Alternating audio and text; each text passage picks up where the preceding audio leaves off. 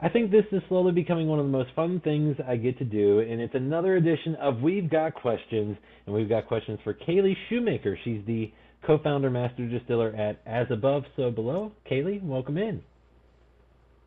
Hey, thank you so much for having me. Well, I appreciate you joining us, and you know, I'm always curious as to how folks get into this wild thing that we call the alcohol industry, and and how was your journey into into this wild field? You know, it, it's funny. I've been making spirits since I was 21 years old. Uh, even though I ended up here by accident, I uh, I went to school for art and art history, and you know, while I was in school, really got into craft beer. I, I grew up in Denver, so you know, there was amazing selections everywhere. Um, and a friend of mine suggested that I go to a distillery tour at uh, a distillery called Stranahan's Colorado Whiskey, which back then was, you know, one of the very few there was, you know, kind of out and about in, in our country. And uh, after going on the tour, I just fell in love. I went out and looked for a job at the beer bar next door, thinking, you know, I can pull some taps and be sort of in proximity of this really cool spot. And uh, one day I was working the bar and this this old cowboy came in and I started telling him about how great the whiskey was next door and he has to try it. It's so good. Uh, it turns out that was Jess Graber, founder of Stranahan's, and I was given tours the very next day, and here I am, all these years later. Just as simple as making a good connection and and and saying uh, good things about something you, you enjoy, and you know, obviously, I'm guessing you had to enjoy what you're doing to then take the leap of faith and become part of As Above, So Below. Why why go be part of the, the launch there and, and be part of it? Um, this this project is my dream. I um, I you know spent six years with Stranahan's whiskey and then went to California and uh, built the Hangar One distillery. And I had a lot of fun building a distillery and um, you know learned so many things sort of going through that process and being a national brand ambassador my husband's worked in craft beer since 1998 so he kept saying we should start something we should start something and i was like man i need a break but if we did you know this is what i'd want to do and eventually we decided to take the leap and so uh, just started business planning and coming up with uh, uh, you know sort of what this place would be and it's kind of crazy we're coming up on two years open well and i was going to say how cool is it to see what has happened in that amount of time. Because while it's two years open, I'm sure it's it's a longer process than that to get to the opening.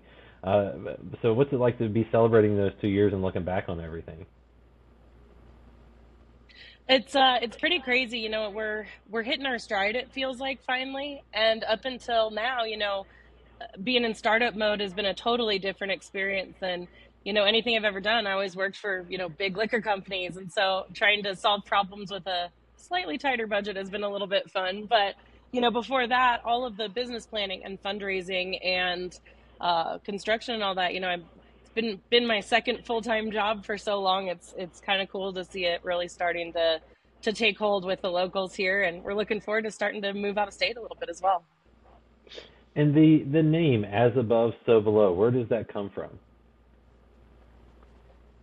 Yeah, you know, we uh, we like a lot of fun occult references here and the main reason is that you know when you look at the history of distillation uh, distilling was invented by an alchemist and so i sort of like to think of it as this crossover between art and science uh, and then the idea of serving spirits to people in all these different presentations and ways it feels sort of like a ritual and so we chose the name as above so below with this fun idea that we could create this space and the spirit that people could come together over and really connect. You know, as above, so below, we're all the same. I love that. I love that. And when people do get to try those spirits, what can they expect? What do you guys offer? Yeah, you know, we lean a lot into botanicals in our spirits. Uh, I like to try to create a sense of place in what we make through ingredient selection. Um, but I also think it's fascinating how quite a few of the herbs and botanicals and grains and things that we use to make our spirits have medicinal and cultural and magical properties. And so we like to really lean into that to sort of create this whole sensory experience. And, you know, that's why we've really started with sort of like absinthes and gins and aperitivos and things. And, and, and like you said, you kind of approach the distilling process a little differently, uh, come at it a, little differently. Why, why is that? And why is it something that you've gravitated towards? You know, I spent a lot of time in California with Hangar One, and I uh, in that time spent a lot of time around winemakers, uh, you know, talking about terroir and sense of place and this idea that you can taste where the wine was grown. Um, before that, working with brewers at Stranahan's, I feel like I've seen a lot of different approaches to beverage making that aren't just, you know, traditional sort of American whiskey, you know, which we see a lot in our industry. And so trying to sort of take a little bit of a page from, you know, these brewers that are going out and trying all kinds of crazy yeasts and different, you know, approaches for fermenting their beer and then leaning into what winemakers think about when they think about making wine that tastes like where it's from. Uh, you know, we really want to approach our spirits that way. Like choose ingredients and choose processes that speak to something a little deeper than just, you know, making a boozy beverage.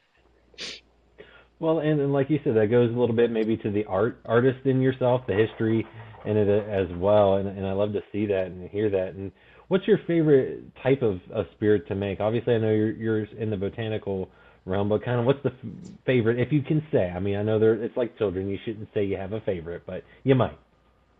You know, making whiskey here at my own distillery has been a very powerful experience. We're we're close to launching whiskey next spring. I have spent so much time making whiskey in my career that I thought that it would sort of lose its luster, and it hasn't. It's it's sort of like time travel, right? You can create this fantastic, you know, white spirit and have a pretty good idea of what it's going to be like in the future, and then tasting it, it's tasting a little piece of the past when it comes out of the barrel. And so, uh, you know, I I really enjoy making whiskey, and I love sort of that quiet behind the scenes sort of meditative process of maturation and the really wide, varied flavors that come into the whiskey throughout the time that it's in the barrels. Um, you know, absinthe and gin and botanical spirits are such a blast to me because they remind me of medicinal preparations and things. But I think whiskey is my first love and will probably always continue to be my uh, my favorite spirit to make. Well, and, and you mentioned doing both those those two different things, and and what people might not realize is, is there's a lot of difference in those.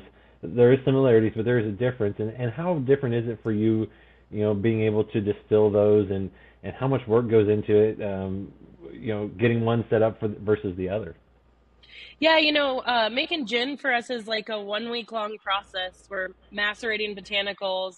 We load them into the pot. We distill the botanicals through a gin basket, and as it comes off the still, we're tasting the gin. You know, it's it's pretty much ready, and we're gonna cut it to proof and put it in a bottle.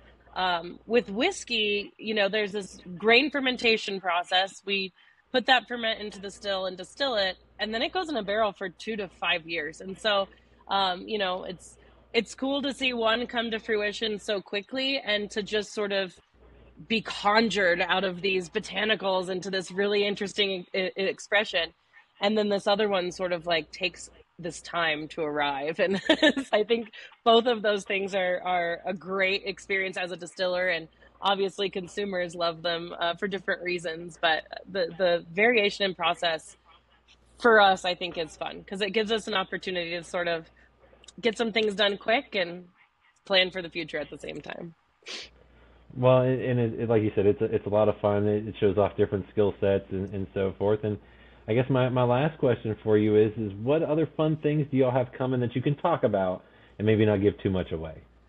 Yeah, I mean, for us, whiskey's our big 2024 adventure. Uh, we just released an absinthe, and that's been a really cool experience for me because I always sort of wanted to make absinthe. You know, it's had this mystique around it. I was like the goth kid with the clove cigarette in high school, so it was meant to be.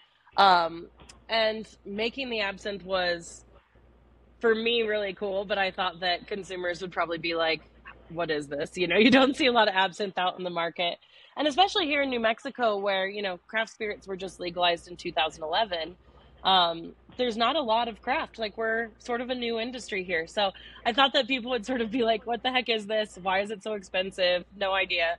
We've almost sold out the first batch in less than a month. And I just cannot believe how excited people are for absinthe. And so it's been very empowering for me as a distiller to like just go out there and do those wild things that I think are are interesting and fun to talk about. And um, as our whiskey starts to become ready, I'm really looking forward to like creating some unique barrel finishes and getting out there and sort of like pushing boundaries of what American single malt can be as a you know sort of a new category for U.S. whiskey.